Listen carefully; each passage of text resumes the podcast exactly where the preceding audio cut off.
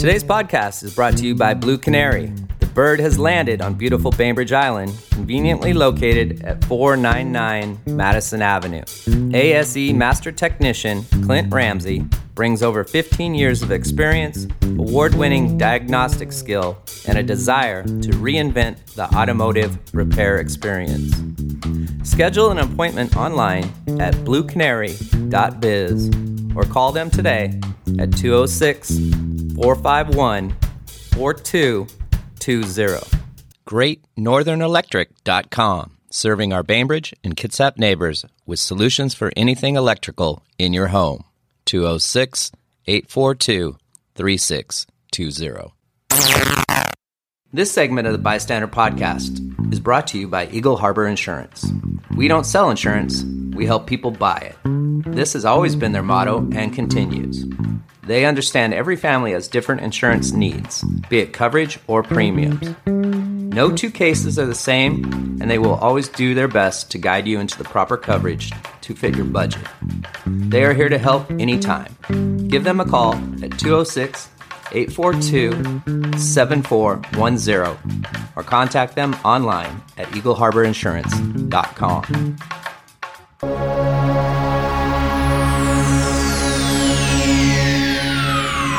Ladies and gentlemen, may I have your attention, please? The show starts in 10, 9, 8, 7, 6, 5, 4, 3, 2, 1, go.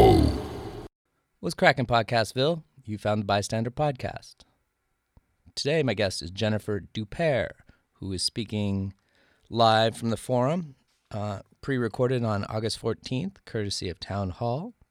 The topic is Dreaming on the Edge of Mind. It is brought to you by Cascadia Psychedelic Community. Enjoy. Thank you. So, okay, can you hear me on this? That's good, because I walk around a lot. I'm kind of a mobile. When I'm talking on the phone, I like gesticulate. There's a whirling psychedelic space behind your eyes that's always there. And with just a little bit of work, you can learn to tap into it and go and have these extraordinary experiences.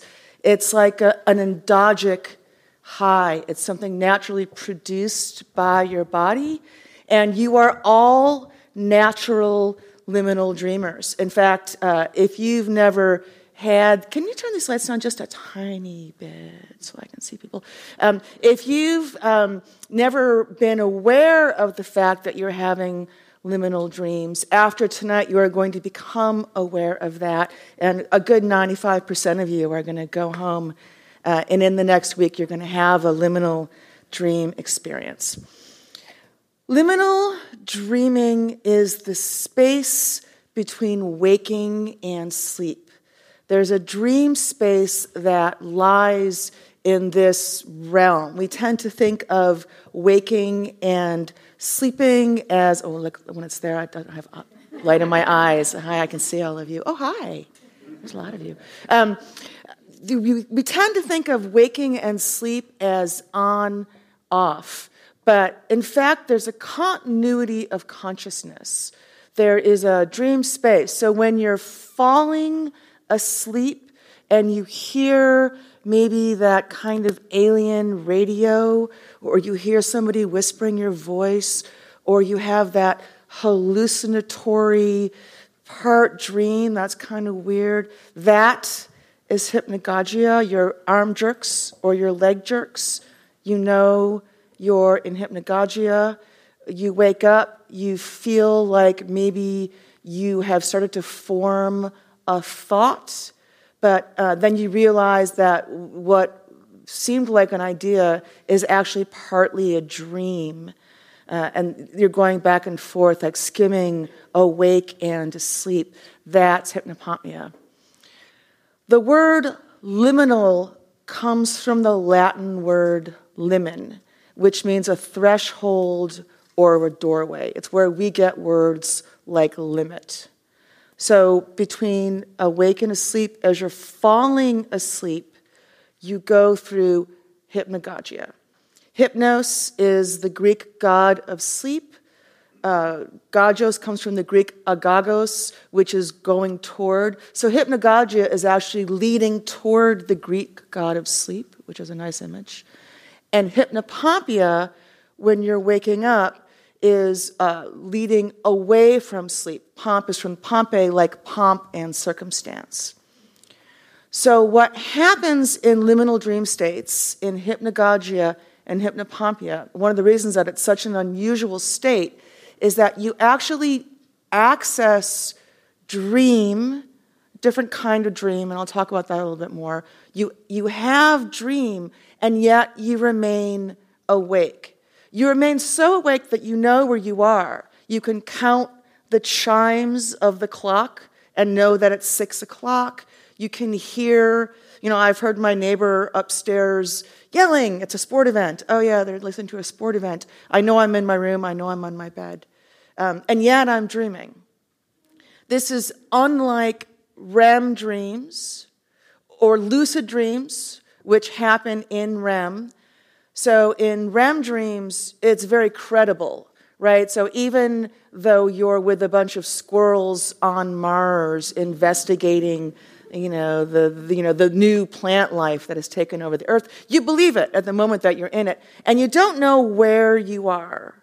You're in the dream world. So even in a lucid dream, which is when this waking consciousness steps forward, and to some degree you can control the dream, it's still credible. You're still in a world that you believe, and you're not aware of your surroundings. But in liminal dreams, you are, and yet you're in a dream space. The dream space is unlike REM dreams, so unlike lucid dreams. It doesn't have the same kind of narrative arc. It doesn't tend to be stories. It's much more free associational and non-narrative.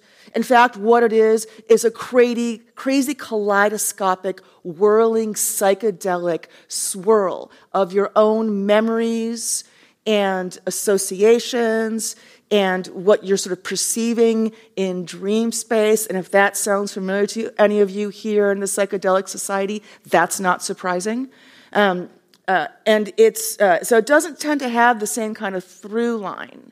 And I'll talk a little bit about what happens on the steps along the way. So it's kind of non-narrative. It also doesn't tend to have self and other in the way that other dream experiences or waking experiences. So most of the time, you're a cohesive self moving through an objective reality, right? There's me, I'm moving through the world. There's a story as I'm moving through this world. That's true whether you're awake or whether you're in dream space.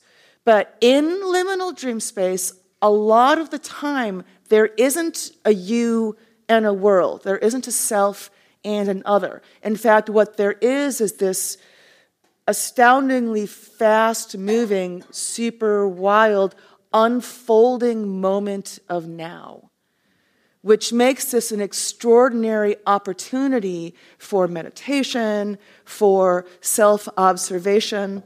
So that's a little bit about what the experience is like subjectively. When I'm talking about these kinds of things, I tend to also like to talk about what's happening objectively, what the scientists say, basically. Because I feel like scientific explanations of brain are, in my opinion, and this is, of course, a great debate in the world of consciousness studies, and I really think about this in a lot of ways as a consciousness practice, although there's a lot of things that you can do with it. There's a lot of debate, of course, about whether mind is just brain, and I come down and I think there's more happening than just brain, but I do think that understanding what's happening in the brain is, in fact, really useful. So when people are talking about measuring brain, they're usually talking about chemicals and electricity, right? We don't actually know that much about, I say as if I was a neuroscientist. Not that much is actually known about the brain, but what is known, a lot of it is chemicals and electricity. So most of you probably understand about EEG, right? They put on something not entirely unlike this, but with sensors that is reading the way that electricity is moving through your brain. We all go through a set number of brainwave states over the course of a day and a night, right? There's only like 7 or 8 of them that we all go through all the time, right? So right now, we're having a conversation, we're engaged, we're probably in beta, we're probably doing something like 14 to 40 hertz, which is like waves per second, right? You all know kind of what that looks like. You look at brainwave states. Most brainwave states are marked by a single identifying wave, like this 14 to 40. If we're the slowest is deep sleep. That's like 0.5 to 3. That's delta sleep, so that's the slowest. The highest is gamma. That's like 40 plus, super fast. You're really excited. It's kind of actually linked maybe with lucid dreaming. So again, most are marked by 1. Theta, which is where most of our sleep as adults is in theta, and really deep meditators go into theta. Theta has 2 sort of sine waves that identify it. So hypnagogia and hypnopompia, which only happen as you're falling asleep, hypnagogia, which can happen more often because it's naps or all sorts of, or hypnopompia, as you're waking up, which only happens when you've been asleep for a while, by far the shortest brainwave state. Again, you all do it every 24 hours, probably, unless you don't sleep, which some of you probably don't, again, given the context. But we all go through this, maybe 4 to 8 minutes, but it's got 6 different waves in it.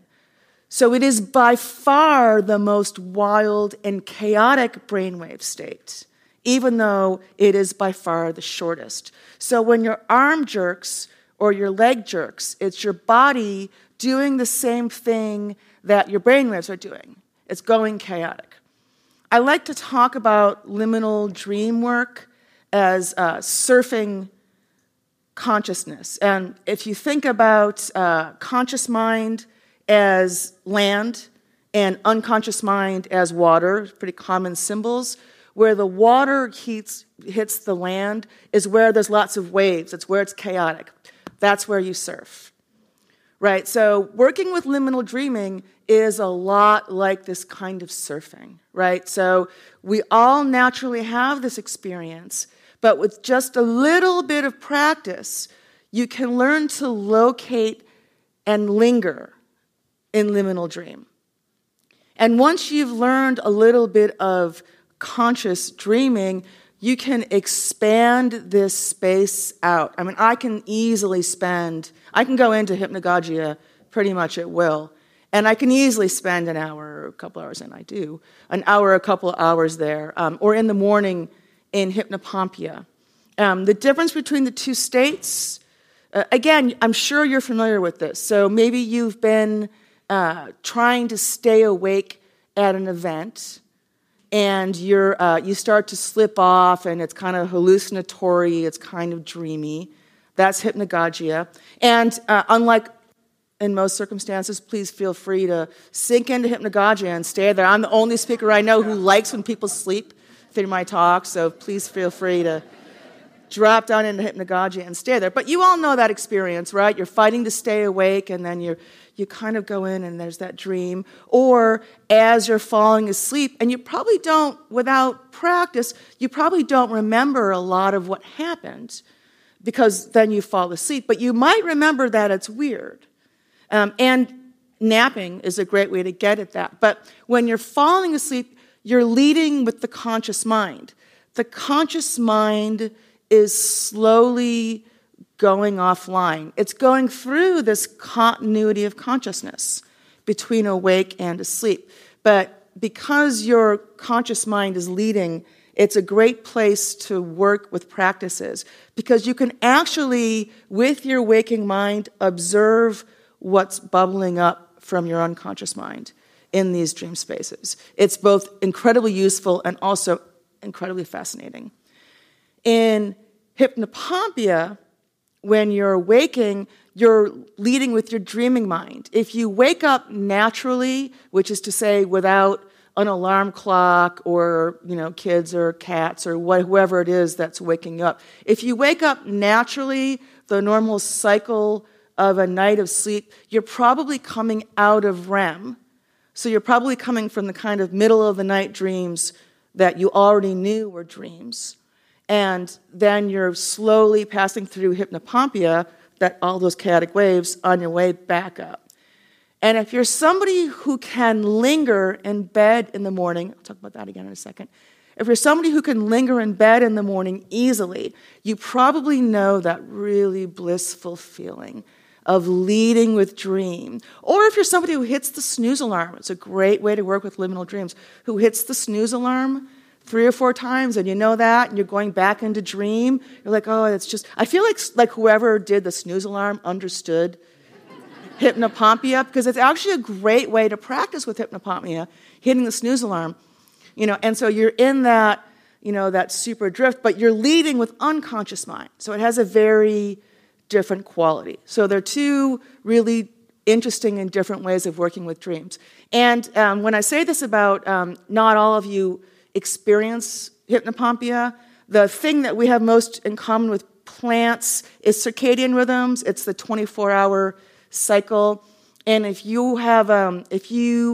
are a chronotype of an owl like me, you're the last person up at the party. When you work, you can work a really long time. The longer you work, the better you get. When you wake up, you're very confused for a while. You're walking around, very confused for a while. That means that you have an owl chronotype, this particular kind of circadian rhythm. You probably spend a lot of time in Hypnopompia, you probably remember your dreams really clearly. If you, on the other hand, are someone who, at the party, you're kind of the first one to be like, all right, are we done? And you go to sleep early, and as soon as you wake up, bing, you're wide awake. As soon as you start working, you're really fresh. That's when you do your best work. You probably don't get much Hypnopompia, and you probably don't remember your dreams all that much. A lot of people say to me, I don't remember my dreams, and I feel kind of bad about it. It's genetic. We inherit our circadian rhythms.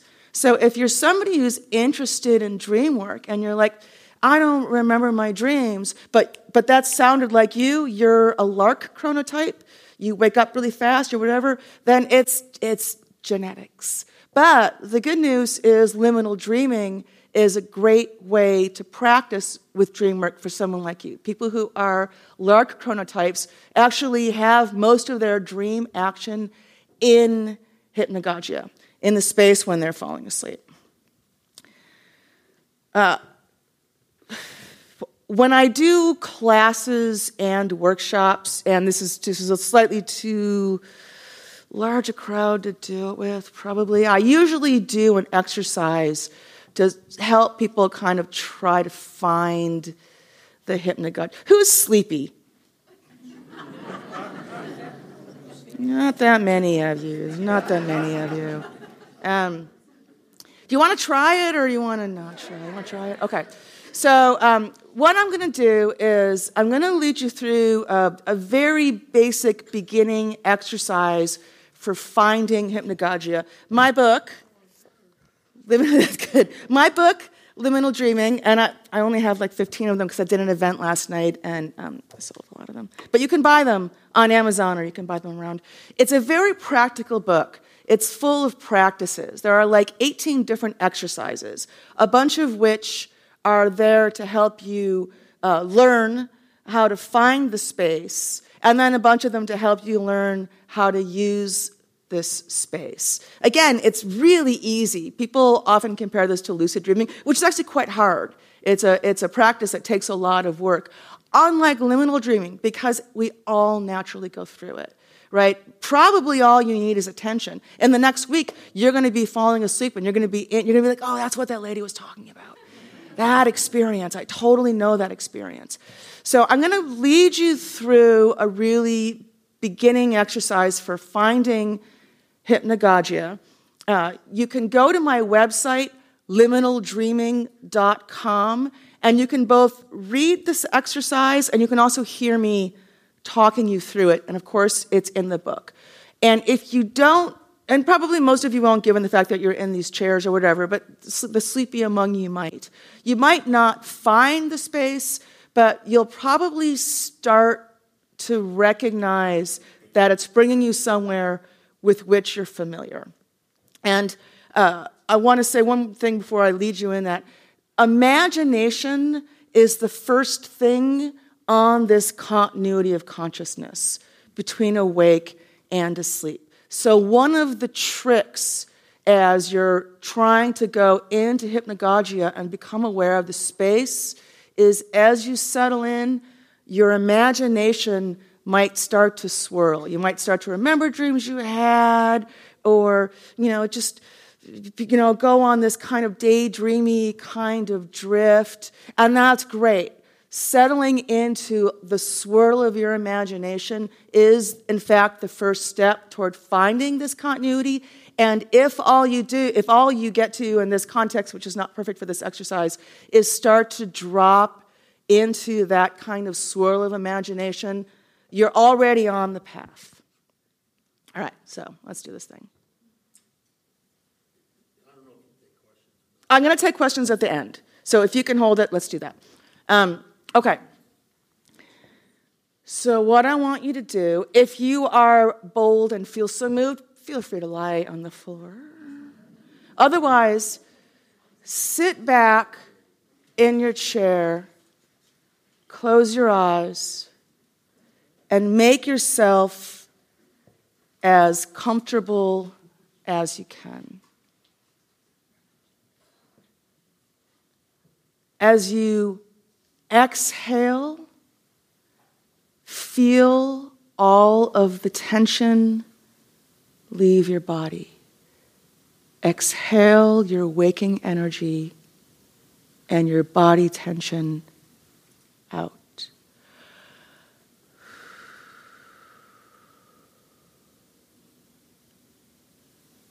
As you exhale, and as you feel your body relaxing and your mind loosening a little bit, wait for whatever comes.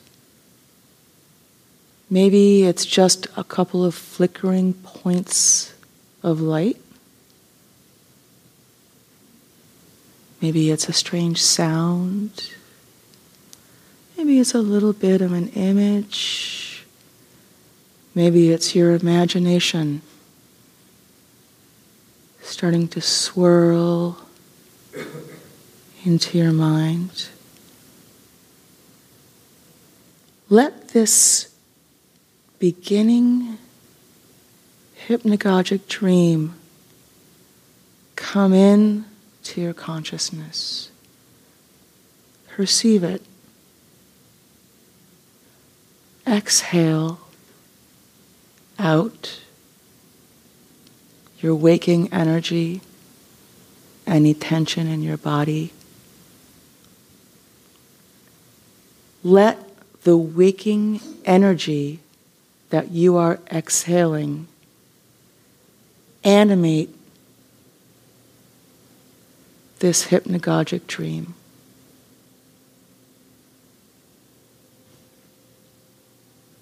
Let there be a feedback loop as the hypnagogic dream becomes more manifest.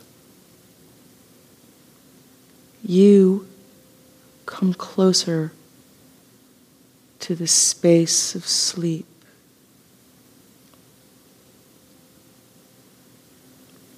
As the hypnagogic dream begins to wake, you slide down, closer to sleep.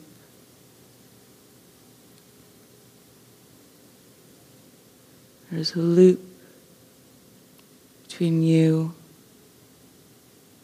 and the dream.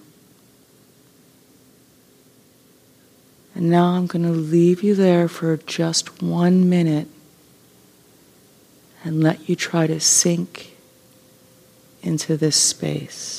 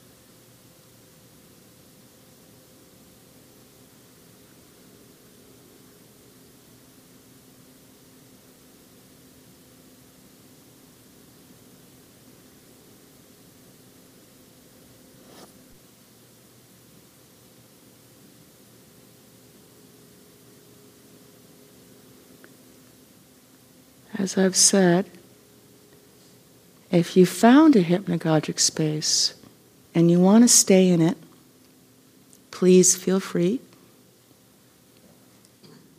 If you didn't quite float into the hypnagogic space, hopefully it started to give you a taste of that realm with which you are surely already familiar. I'm going to stress again that this is actually an extremely easy practice to access because it is so natural for us. As I've been practicing liminal dreaming, and it's been my primary meditation practice, consciousness exploration practice, for several years now, I've started to locate different steps along the way between waking and sleep, along this continuity of consciousness. There's very little written about hypnagogia, and even less about hypnopompia, even though it's such a common state. I know not why. I think partly because even though everybody experiences it, we tend to think of it as a way station, right? It's what happens to us as we're falling asleep or as we're waking up. And most of us might never have thought to stop and pay attention to what's happening in this liminal zone, right? We're so A-B on off, I'm going from here over to there, that we often don't pay attention to these liminal zones, even though so much is happening there. One of the few books is written by this guy, Andreas Mavromitos. It was written in 1983, and it is called Hypnagogia. And in it, he identifies the 4 stops along the way between waking and sleep that he has identified. But it's a subjective experience, right? It's just him, looking at a little bit of the literature. I, too, have identified 4 stops along the way. I'm going to share them with you, and with each one I'm going to share you a practice for how you might access it. As I said, imagination is the portal at the beginning of this continuity. When you feel your imagination or your daydreaming start to come up, you know you're getting there. The first stage I discovered while I was at the opera with my in-laws. It was a production of Carmen. It was not a great production. And so I was drifting off into hypnagogia, but I wanted to track what was happening. And so I was listening to the music. And every time the music changed, I would open my eyes and read the super titles and then go back into the liminal dream space. So I was tracking, I'm talking to these people over here, I'm going to go talk to you too. I was tracking what was happening. I'm making this so hard for that guy. I was tracking what was happening in the opera, and yet I was in this dream space. And what happened is that it unlocked amazing childhood memory. So I had this, at Carmen, I had the memory of the public pool where I went swimming as a kid, and the smell of chlorine, and what the lockers looked like, the color, the layout, my sister's bathing suit, the feeling of the sun on my skin, the water up my nose as I jumped in the pool as like an 8-year-old and 9-year-old.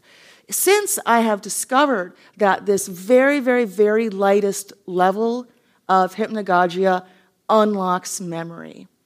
So you can go into these amazing, and memories that things I haven't thought about forever, a lot of childhood stuff, but, and sensorily super vivid, you know, smell and feeling, color, very, very, very clear memory. So if you're interested in practicing that, try sometime when you're really sleepy, play a piece of music, something that you can pay attention to. Maybe a piece of music that you know, so you know all the different movements, or that has words, so you can pay attention to the words that are being sung, but also go into hypnagogia. So keep yourself just below awake. Because I have discovered you can be 20% awake and 80% asleep, or the other way around, or half and half, right? So this is just below awake. Go another level down. I have realized I'm a good touch typer. You know, I can type without looking. That I can actually type when I am in hypnagogia. It's kind of a form of automatic writing. So I put my computer on my lap, and I go into a hypnagogic state, and then I start writing what is actually happening. There's a lot of wordplay. There's a lot of language. I'm going to read you one of these just a little bit. Speared asparagus, cooking class, 2 Christmas tree angels hold hands. Mostly awake, but the dream gets deeper in the mouths of the little sea creatures wiggling at the bottom of my field of perception, though there's no edge. Greet and pink, a set of cat ears in the very far distance. My upstairs neighbor yells, maybe a sporting event. The sound ricochets. The word ricochet. How do I spell that? Seems like it has a CH, but not. Crazen hussy, crazier, a pulsating light off to the right. People free associate all the time. So a lot of those, automatic writing are like things like that. And when I'm practicing automatic writing, I like to think about it in 2 different ways. One of them is kind of like, channeled material, or I like to think about John Dee. So John Dee was basically the magus, the magician to Queen Elizabeth during Shakespearean times, and kind of the model of the wizard with like the big canonical hat and the flowing robes and the stars and the moons. But basically that's based on John Dee, right? He's kind of the Merlin figure, and he's a very fascinating figure. You should read about him. But he and his pal John Kelly were channeling the Enochian angels. So they were letting the angels come through them and writing down this sort of channel material. And of course, there's lots of kind of channel material. That's one way I like to think about it. There's also the Dadaists, Surrealists were doing a form of automatic writing where they were taking pen in hand and going into hypnagogia and writing. And for them, they were thinking about language, or unconscious, the way that language was manifesting itself through their experience unfettered by the waking ego having the grasp, the waking ego driving the ship, right? Once the waking ego that normally drives the ship is a little bit asleep, the languaging manifests itself in its own kind of way. Right, so I like thinking about both of these, and they're both wonderful ways of thinking about what's happening in liminal dream spaces where you have this really different kind of access to your own unconscious experience. So to practice this one, just get yourself into hypnagogia. If you can touch type, go for it. Otherwise, try writing. You can also try drawing. The Surrealists also drew pictures, or they just let the pen go, and sort of see what comes out of that. See what comes out of that when your unconscious bubbles up into a form that's usually very much driven by your waking mind. Next level down, I actually have taught myself how to speak when I'm in a hypnagogic state. I started working with a voice-activated recorder. You can get one for your phone, $3, $5 phone app. They're recorders, and they only start to record when you start to make sound, right? So they're voice-activated. It's a great way of keeping a dream journal, because sometimes even just reaching for the pen and paper is enough to chase away the dream. So keep the voice-activated recorder next to you. You can do it when you're napping, especially if you're a lark chronotype. Try taking naps during the day, or even in the evening when you're feeling sleepy. We can also take advantage of circadian rhythm late afternoon when you kind of feel sleepy. Lay down on your couch, nap. And then you can also leave it there overnight, although if you snore or if you have, vocal animal friends, you might just have, a dead batter and meow. But you can keep it next to you overnight, and then in the morning when you can just start to talk and, narrate your hypnopompia. It's also a great way of remembering your dreams. And so I was using it for that, for dream journaling, and in a hypnagogic state, I started to realize I'm awake enough that I know what talking is. I know what's happening around me. And it took a while, but I started, and I know people, I've known people who talk through their hypnagogia. I've practiced with this. I have a great story about somebody dying talking through their hypnagogia, which maybe I'll get to tonight, but maybe I won't. So, but I realized at one point that I could probably start talking and start mumbling through my hypnagogic state. And in fact, I can. So now I can talk through hypnagogia. And those dreams have a very different quality. They're very visual, a lot of imagistic. I'm going to read you just a short bit of that, too. Got to do my glasses, old lady. Okay. A young man with a purple hat and his friends in a semicircle. They're all wearing striped suits. He's got a hat like a fedora, and he's talking very expressively with his hands. And as he's talking, the light is getting more and more purple, a brighter purple, until that's all I see.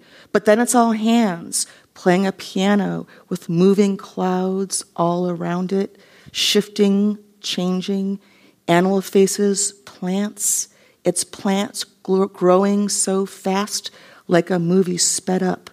Plants growing, but all in purple, but round and clouds.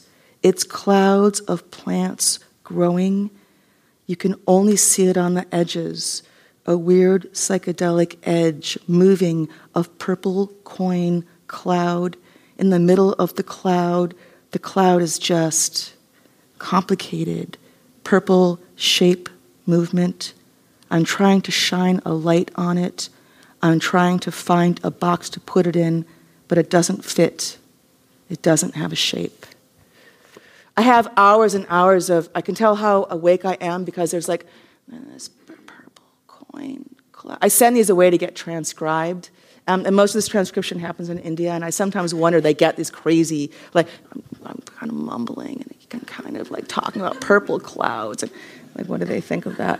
But it's a very different quality, right? And I get these incredible, vivid gem colors and these swirls of moving image, like the hands playing the piano that turns into the plants growing, that turns into the clouds, right? Extremely visual at this state.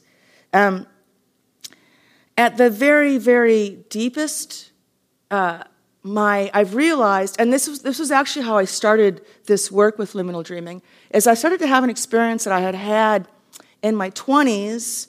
I love talking to people like you. I'm going to say this in my 20s and my big LSD days, when I realized that I would, as I was falling asleep after a very long experience, sometimes my body would fall asleep before my mind. And that's actually, I started to have that experience again 5 or 6 years ago, which is what started me in on this. I was already working with dreams. I've been working with dreams for a long time. And I had, this crazy liminal dream. And my body had fallen asleep. I was like, my body's asleep, my mind is awake, and I'm dreaming. What the hell is this? And so I started to go in and explore this liminal dream space. So, this is advanced liminal dream practice. But it's also a great practice if you're just trying to locate hypnagogia. And really what you're trying to do is stay aware of the moment when you fall asleep. Probably if you have to wake up and go to work the next day is not the right time to practice this. Do it at some point when you can spend some time, playing with it and not falling asleep.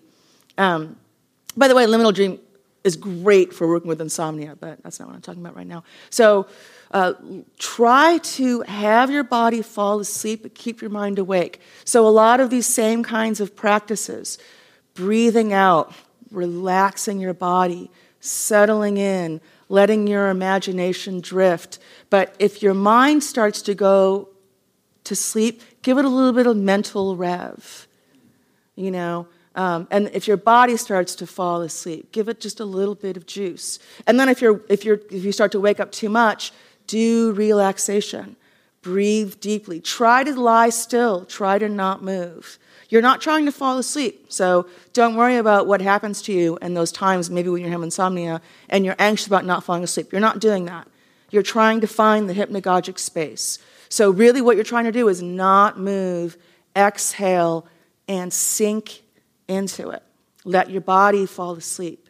That's a great way to learn. Even if you don't manage to find that experience, you'll actually start to understand where the hypnagogic space is. Again, and I know I repeat this often, but I can't stress it enough, you all naturally have this experience almost every night. All you need is a little bit of something for you to start recognizing that you're going into the space, to be like, oh, that's what this is. And it's like the classic riding a bicycle, which isn't true, by the way. You can forget to ride a bicycle. But you really aren't going to lose this. Like, all you have to do is start to find the beginning tendrils of it and fall into it, and you'll be like, oh, that. I already know how to do that. One of the things that I love so much about liminal dream space is that it's a great space for creativity, for generating ideas, which I'm going to talk about in a minute. But this whole part of the talk that I just gave you, from the beginning of when I was talking about the phases, I wrote in a hypnagogic dream. Eric, can you remind me my purse? I forgot my mailing list. Thank you. I wrote that whole thing in a hypnagogic dream, right? So people have been using hypnagogic dream space for creativity and generating ideas. Thank you so much. For generating ideas and creativity forever. This is the point in time where I remember to send around my mailing list. I'm a really, really bad promoter. So you're only going to get an email from me every month or two. I never share with anybody. Mostly this is for my events and for my international dream group, in which you can participate remotely when people all around the world on the same night use the same Oneirogen, an herb or a practice.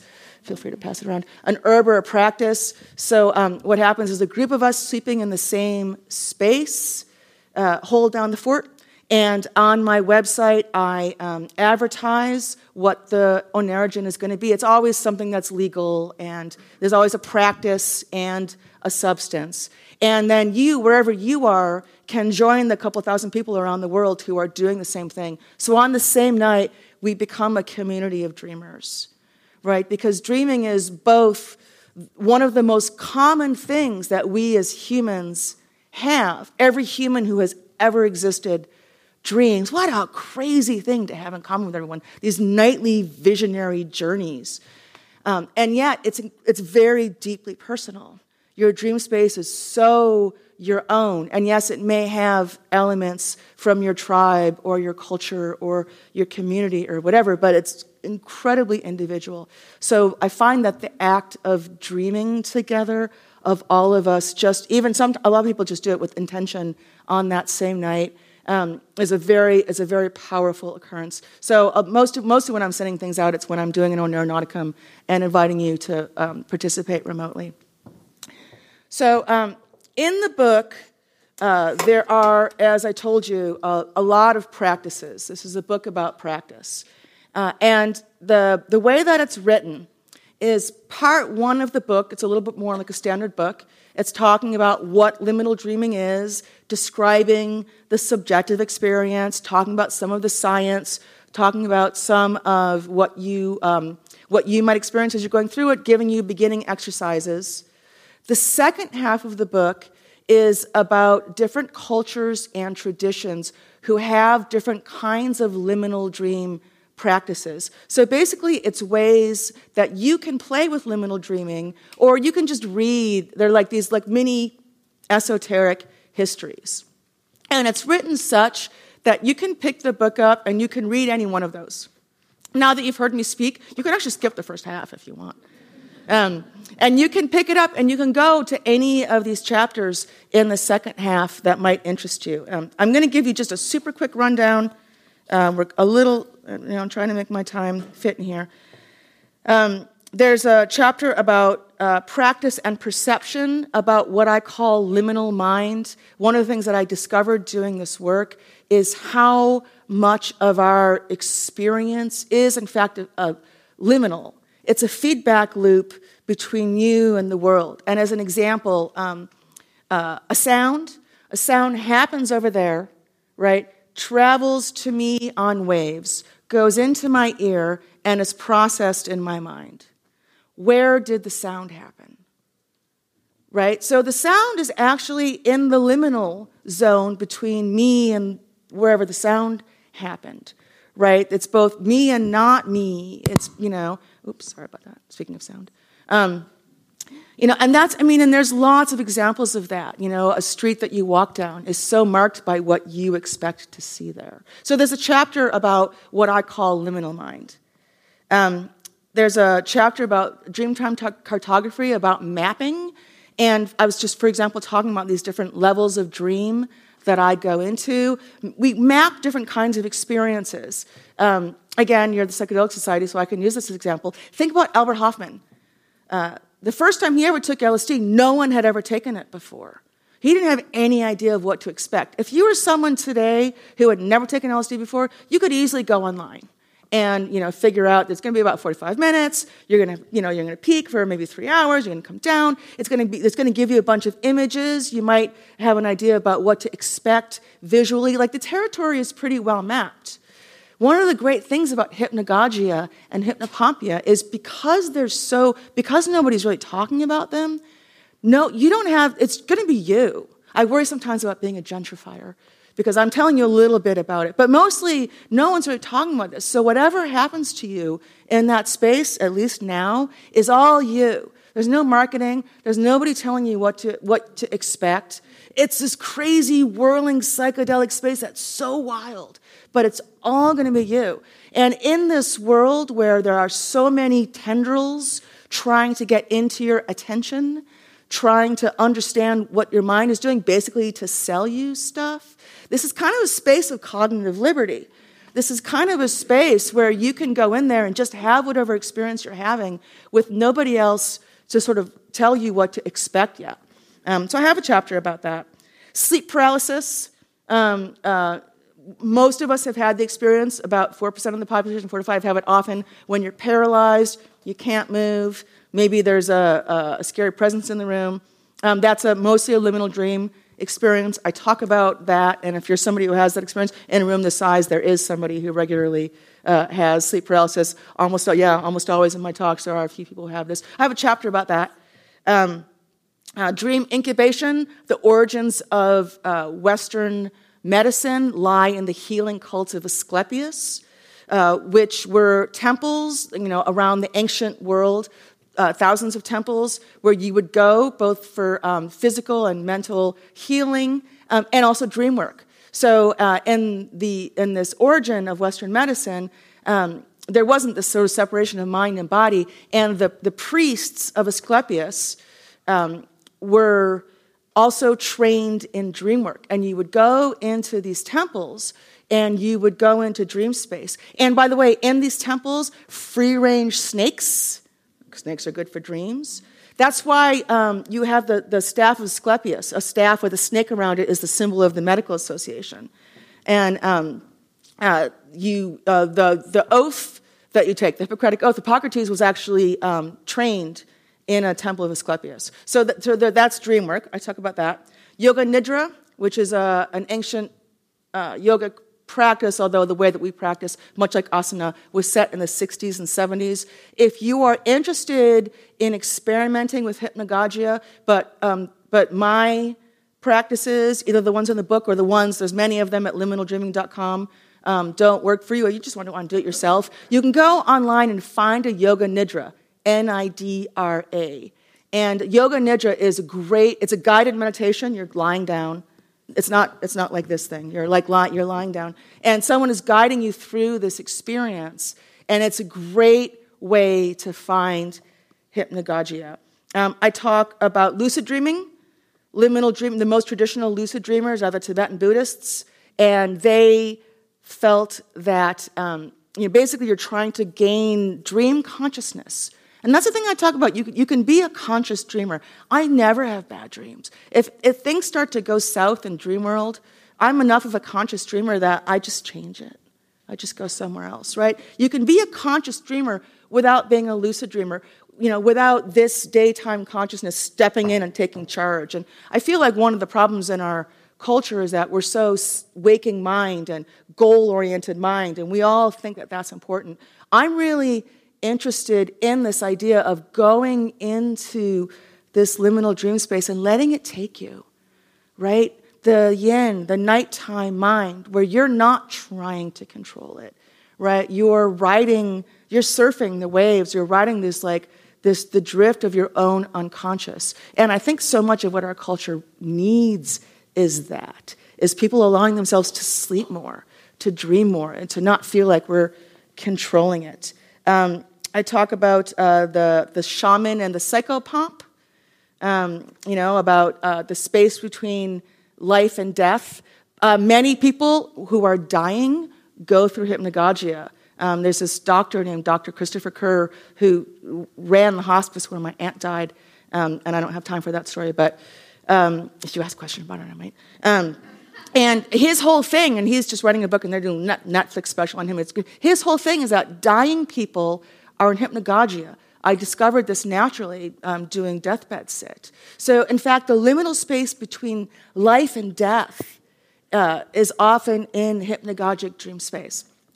And then I talk a bunch about oneirogens. So oneirogens are what we work with at the Oneironauticum. Oneiro is the Greek for dream, and gen is to create. So, generate. So, oneirogens are anything that create vivid dreams. So, indigenous cultures work with oneirogens. Obviously, dreaming is the original altered state, right? So, traditional peoples have been working with different roots and herbs to explore dream space and open it up and have different effects for a very long time. And in the modern world, there's actually a lot of technology. I'm part of the consciousness hacking movement, which is using technology like Muse headbands or et cetera to play with consciousness sort of through tech. So a lot of those are also oneirogens. And so those are all practices. I'm a practical woman. I'm really about practices, what I really want people to do. Reading the histories is cool. It's fun. Hopefully, you think so. You'll learn a lot about the Sufi idea of mundus imaginalis and the idea of imagination as a faculty of perception, which the Sufis believe. That's something I talk about in here. Jungian active imagination, right? You'll learn a lot about a lot of topics. But my real hope is that you'll go in and you'll try some of the practices. And as my final thing here before I take practices, before I take questions, I'm just going to leave you with, I'm going to come back over here. I'm just going to leave you with one practice that you can all easily do at home. And it's a great way also to try to discover liminal dream space. So hypnagogia, particularly, because you're leading with conscious mind, is a great place for generating ideas, like that idea of the talk, or for problem solving. The periodic table was conceived in a hypnagogic dream. Kekule famously understood the structure of the benzene dream in a hypnagogic dream. Agassiz figured out how to chip away stone and find fossils in a hypnagogic dream, and so on. I mean, at great length, I could tell all these stories. Independently of each other, Salvador Dali and Thomas Edison came up with the same practice for using hypnagogia to generate ideas. Very easy to recreate. So what they would do is each man would put metal plates on the ground, and when sleepy, late afternoon, sit back in a big easy chair. Edison kept a notebook and a pencil. Dali kept a sketch pad. And Edison would hold a ball in each hand, and Dali would hold a big brass Spanish key. He's very specific about that. And they would lay back in the easy chair and go into hypnagogia. And as soon as the hypnagogia started to turn into sleep, as soon as they started to fall asleep, they would naturally loosen their grip on what they were holding. It would clatter and hit the metal plates, and then immediately Edison would start writing down ideas, and Dali would start sketching. Edison invented, like, everything.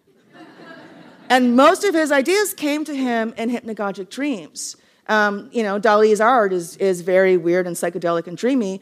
Again, came to him. My talk came to me. So you can do this too. You can try holding a handful of change, jingly dog toy. You can also try just lying down with your arm raised. This is a Charles Tart exercise, those of you who, consciousness exploration. You can just lie down with your arm raised, and as soon as you start to sleep, you'll drop your arm. You can keep a voice-activated recorder near you, or whatever it is. You want to draw, you sketch, you want to, keep a camera and choreograph your dance, if you're a dancer, or keep clay, or whatever it is, right? So you can use this. Once your waking ego sort of gets out of the way, we all go into the visionary spaces of our own unconsciousness. The visionary is not just the realm of the artists. We all have this sort of the creative inside of us. And we all have things we're thinking about, things we kind of want to solve. I don't know how many people, sleep on it. I don't know how many people have in hypnagogic space been like, oh, right, that's what I should do. Whether it's, my next life move, or whether it's where I should put the chair, these things kind of come to you in these spaces. So that's just one of many practices. I am speaking again tomorrow night at Third Place Books in Ravana at 7 o'clock. And then I will be talking a little bit of what I talked about tonight, but I'll also be talking about more practices. I'll be giving you a whole bunch of practices like the one I just gave you. So please come along, or if you've invited this talk, tell your friends to come along. I don't know if you've ever heard the phrase Oneironauts. Oneironaut gets bandied about. It's like people who are, working with dreams. Oneiro, again, is the Greek for dream, and naut comes from nautical, like sailors.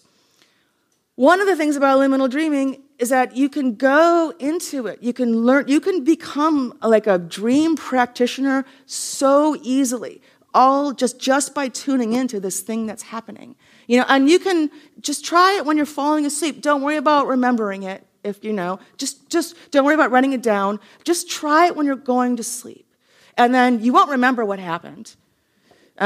Maybe you will, good for you if you do, but you probably won't. But you will remember that it was cool or weird or something. You might remember a little moment of it. And that might spark your interest enough to sort of go into the space a little bit. In this world, I think there's a real call for us to meet what's happening in the world right now with creativity, with openness, with this access to the unconscious. Human beings are hardwired to experiment with consciousness. Little kids spin in circles and roll down hills. As adults, we do all manner of things to experiment with our consciousness. In fact, one of the definitions of being a conscious being, I feel, is the urge to experiment with your own consciousness. There's all sorts of things that you can do with liminal dreaming. You can use it in so many different ways, but it's also just this amazing way to go into your own consciousness and see what's happening in there. Play with it a little bit. It's free, easy, legal, non-hangover way of getting the most intense 15-minute trip you're really going to have, as intense as anything else you ever had.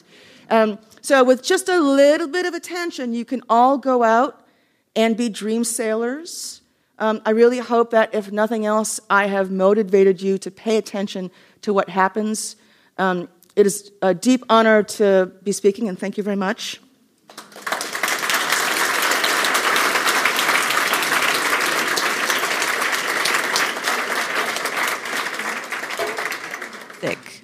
Thank you so much. We have about 20 minutes for questions. You'll see we have these two microphones on either side of the stage, so please do come up and line up and use the microphones, both so that everyone can hear you and also for our recording. And then there are, I believe, still some books and things over at the table, so definitely hang out and check those things out afterwards. My friend, please.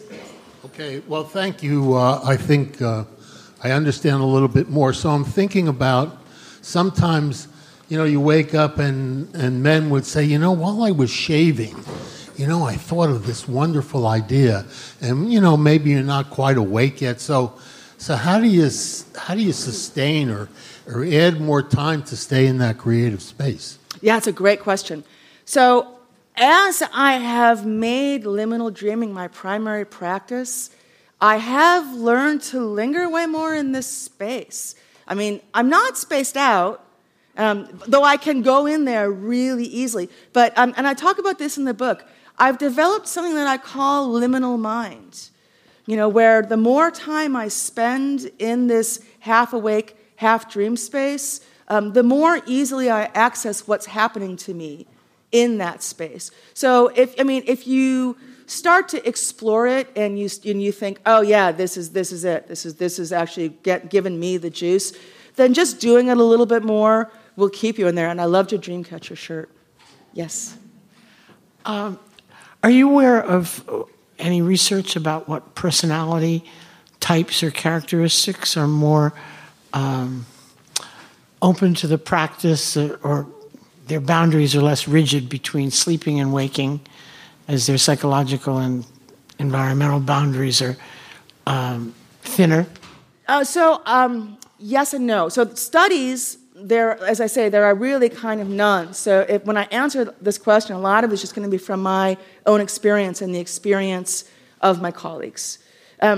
So again, circadian rhythm makes a big difference in the kind of liminal dream space. People who are psychedelic people, either because of psychedelics or just because of their openness of mind, are great. And by the way, if you're somebody who has a regular relationship either with cannabis or with sleeping pills, those are both REM dream killers, but they're great for hypnagogia. So if you're, and also, I give a lot of workshops at festivals. And those are great places for this kind of work because people aren't sleeping that much, because they're working with a lot of allies of various sorts, because there's a lot that kind of keeps you in the awake space. That's a great time to play with liminal dream. And basic meditators do really well. Basically, anyone who has spent time actively paying attention to their own consciousness tend to have a much easier time finding and staying in these spaces. Thank you. That's a good segue. I wanted to ask, in your experience and your research, so I've been a dreamer for 15 years. I've had all the experiences you've described. I love your story about the boring opera. There's nothing better than falling asleep in something like that. It's just But my experience is these experiences are very cyclical for me. There's times where I might go 6 months of just, oh, I'm in it every day, all the time, and then it'll disappear for 6 months. And I wanted to know if that was your experience, the experience of others, that these, the ability to access the states is very seasonal or cyclical? So yes, and different. So yes, I tweet a dream every day as at Oneirofer, Oneirofer, if any Twitter users out there. And I've barely missed a day for 11 years. So I use 3 a night is kind of my average for kind of remembering dreams. But that said, it does wax and wane, depending on how much sleep I'm getting. I mean, the more you sleep, the more you dream. Not necessarily true of liminal dreaming. You can. That's another thing. If you don't sleep enough, liminal dreaming is great for you. Take a daytime nap. So there are these kinds of seasonal fluxes. That said, as with everything else, attention. Whatever it is you pay attention to is whatever it is you're going to get good at. Whether that's complaining or playing piano, or understanding what your cat means, or tending your plants. It doesn't really matter, right? Attention is the big, watch where you point that thing. Attention is the big magic juice that we all have.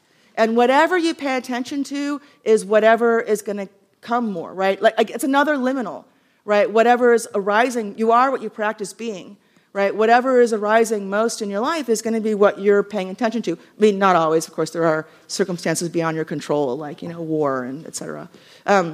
But if you're paying a lot of attention to your dream space is going to bubble up more. And by the way, nobody really knows why we dream, although scientists now think that it might have to do with moving short-term memory into long-term memory. Fetuses in the womb are in REM the vast majority of the time. 85% of the time or whatever. What are they dreaming about? But it's basically mind forming, and the plasticity in our brains, right? It's rewiring all the time. If you become a conscious dreamer, you're actually actively participating in what neural pathways are getting laid down in your brain, because they think that's kind of what dreams are. That was a bit of an orthogonal answer. Yes. Hey, I wanted to ask you about the things that help get into dreams. You talked about various substances. They're called what? Oneirogens. Oneirogens. Because my experience with certain mild sleep aids, just even homeopathic things that contain passion flower, I have the most humdinger nightmares. So I can't take those things. Yeah, and I don't know if that's unique or if you have any suggestions on things that melatonin gives me nightmares. Create better dreams or yes, totally. Can you speak to that? I have a chapter on oneirogens, and if you go to my website again, you can start at LiminalDreaming.com, and then you can find my other sites. And I talk a lot about oneirogens. That said, so rose, the scent of rose, when you're sleeping. Chemicals and electricity, right? So when you're in REM, or in most dream states, your body floods you with chemicals that paralyze you so that you don't get up and act out your dreams. But your sense of smell and your sense of hearing are unaffected because it doesn't matter. You're not, right? So you can smell and hear as well when you are sleeping as you can when you're awake. Now, how you interpret it, of course, is a thing. So scent and sound are amazing oneirogens. So mugwort, the scent of mugwort is really a good one. The scent of rose is really good for to give you pleasant dreams. Unlike a lot of this other stuff, this is actually very well scientifically studied. So the scent of rose is really good to give you pleasant dreams. The scent of lavender will help you sleep if you have any kind of sort of insomnia. Any kind of brugmansia or datura flowers, don't lick them. The scent of those will give you good, complicated dreams. There are a lot of different herbs and roots that you can take. A lot of them come out of indigenous societies that are widely available. Any kind of, if you're somebody who has unpleasant dreams at night, what you can do, or you have children or friends or whatever, little kids, this is the things that kids have, you can try working with scent or sound. Use some strong scent or a very familiar piece of music or a recording and associate it with something pleasant. So let your kid have ice cream while you're playing this piece of music, or while they've got the scent, or while you're playing with them, or you yourself, walk by the ocean, record the sound. And then as you're sleeping, play the recording or have the scent near you. And actually by using this sort of associative practices, you can use the scent and the sound to bring up different kinds of feelings in your dream space. So that's, I could write a book on Oneirogens alone, and I may well, but that's kind of a good starting point. That's basically my question, too. When you're in liminal state and you have a flashback to a childhood memory and it's not so good, how do you handle that? How do you know that you're safe in that state of mind when you're not really thinking that way? Yeah, that's great. It's a great question.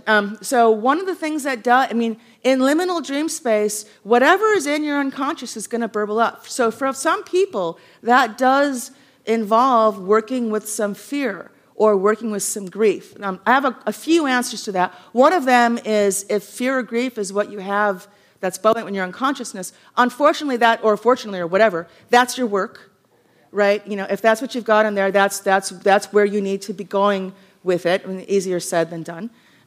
So working with these scents and sounds is a great way to do it. Actually, so yoga nidra, I mentioned, N-I-D-R-A, and you can go online and find a lot of free yoga nidras. Yoga nidra is that guided meditation that brings you into hypnagogic space. And actually right now there are a bunch of programs that are working, using hypnagogia to work with people who have PTSD, to work with people who have deep pain. There's a woman, my teacher actually, in the UK, who's working with yoga nidra and childbirth. And what a lot of it is, it's sort of inviting the experience yourself. So and also the same thing with sleep paralysis. My sleep paralysis friends over here. But you can bring, an experience you can kind of bring on. And what's happening is you yourself are inviting the experience in mindfully. Right? You're like, I'm going into this hypnagogic space. This might be what arises, but I'm doing this and I'm inviting what comes. Doing it with consciousness so that when it does arise, you understand that you invited it. And that gives you some power over it. And also because in hypnagogia, hypnopompia, you understand that you're awake. You have waking consciousness. You can just set yourself the meditation of this is a safe space. I'm asleep. You can even give yourself a touchstone, give yourself something to hold and to touch, to remind yourself. So when you're the one inviting it in, that gives you a much different relationship with it. And again, the sleep paralysis chapter talks about that a little bit, but that's an excellent question. I wanted to ask you about narcolepsy. Mm. And this is what happened to me. So I went to see my sleep doctor, and I say, in the middle of the afternoon, I got into this weird thing that I'm not tired or whatever, but it's like my mind goes away, and I'm not, I'm not asleep, but I'm not awake. So I thought it was something that had to be fixed. And after listening to me, that sounds very much what you're talking about. So I wonder whether what we treat as narcolepsy situation could be, know what I'm saying? Yeah. Was that the right? I'm sorry. Yeah, that was. Narcolepsy is a very different circumstance from liminal dream space, and again, it's not as well understood. Although I have talked to some people who are going through narcolepsy, and a man with whom I've done a lot of work, his daughter has narcolepsy. That's a very different experience because you're actually dropping down into the deeper dream states, like into REM. But what you're describing. Where you're, so for example, if you're getting a massage or getting acupuncture, and you go into that half awake, half dream state, that's usually hypnagogia, or maybe you're trying to do something, you're trying to read, or you're trying to whatever, and that's a common one I have discovered since writing a book. You're reading, people are like, oh, I'm reading a book, and then I'm like, why is my grandmother in that book, or a scene from my childhood? And they're like, oh, right, I'm in hypnagogia, because now people are doing that with my book, which I totally love. So it's actually, narcolepsy is pretty far in, and is a phenomenon unto itself, but what you're describing probably is liminal dream space. So I guess, I mean, what I'm saying is that it could be that sometimes it's misclassified. So it's just because you're fading out, people say, well, it's narcoleptic. Yes. State, while in fact it isn't, and there is no distinction between the two. It's not like you're going to fall asleep on the floor. There's a lot of weird diagnosing of things that probably are hypnagogia. So I talked about people who are dying, who often go into hypnagogia. And because it's so upsetting for people's relatives that they're non-narrative, right? They're talking, but they're in their own hypnagogic space. They often get medicated because it's called delusional.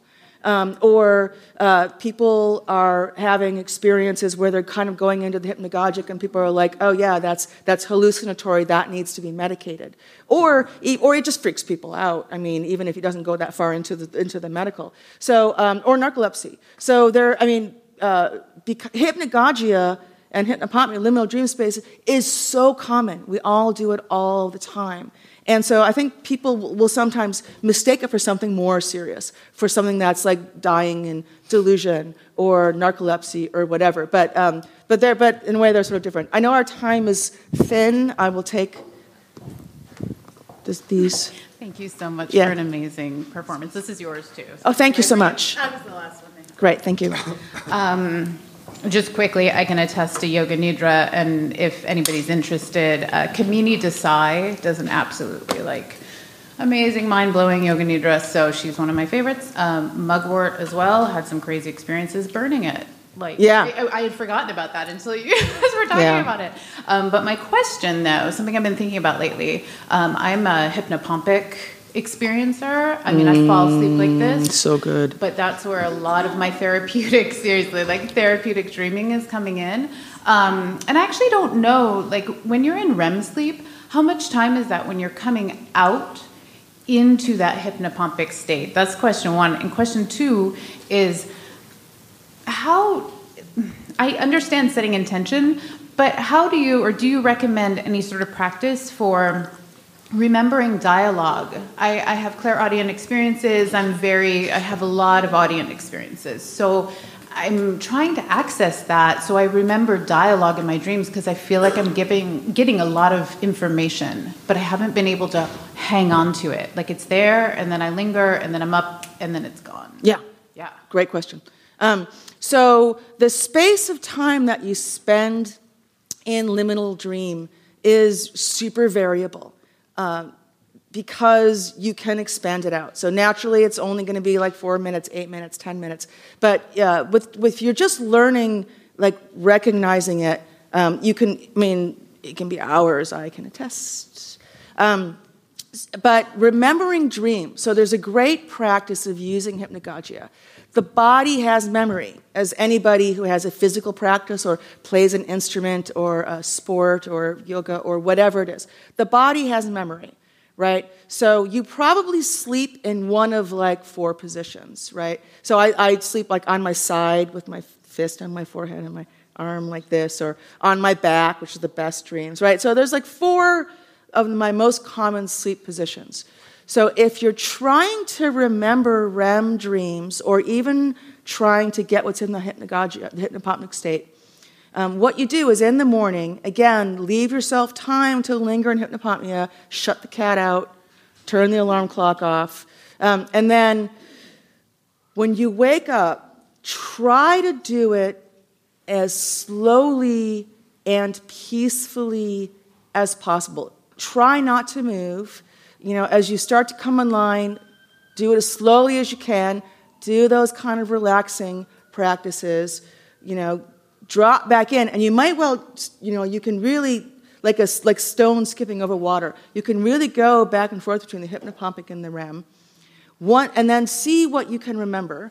Voice activated recorder, and then once you've exhausted that, as slowly as possible, switch into one of your other sleeping positions, and then settle back in again, and then go through all 4. And what you may find happens is when you're going into the positions in which you naturally sleep and sinking back down into hypnopompia, it may bring back the dreams that you had when you were lying in that position.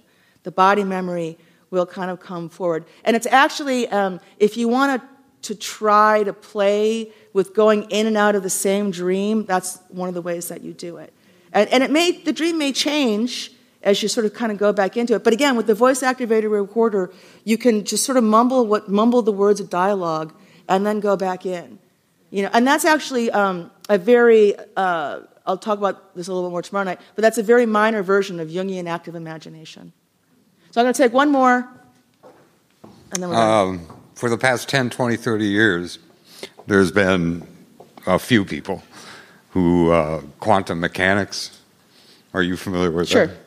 Sure. Speculate. I both am and not. Ha, ha, ha. Speculate that the human brain might be possible to connect and somehow use quantum mechanics.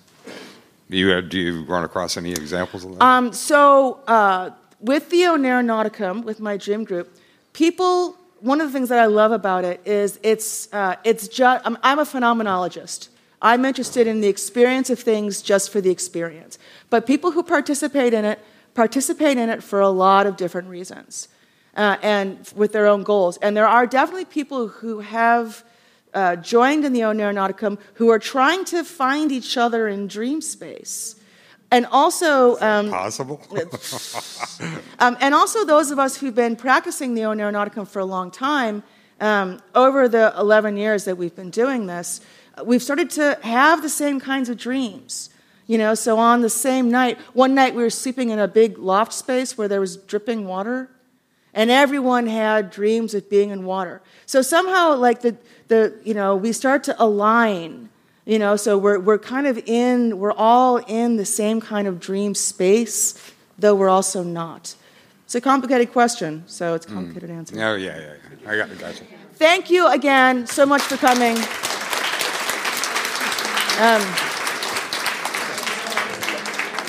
If you do try these exercises and have any experiences, I always love hearing by email or whatever about whatever experiences people have had.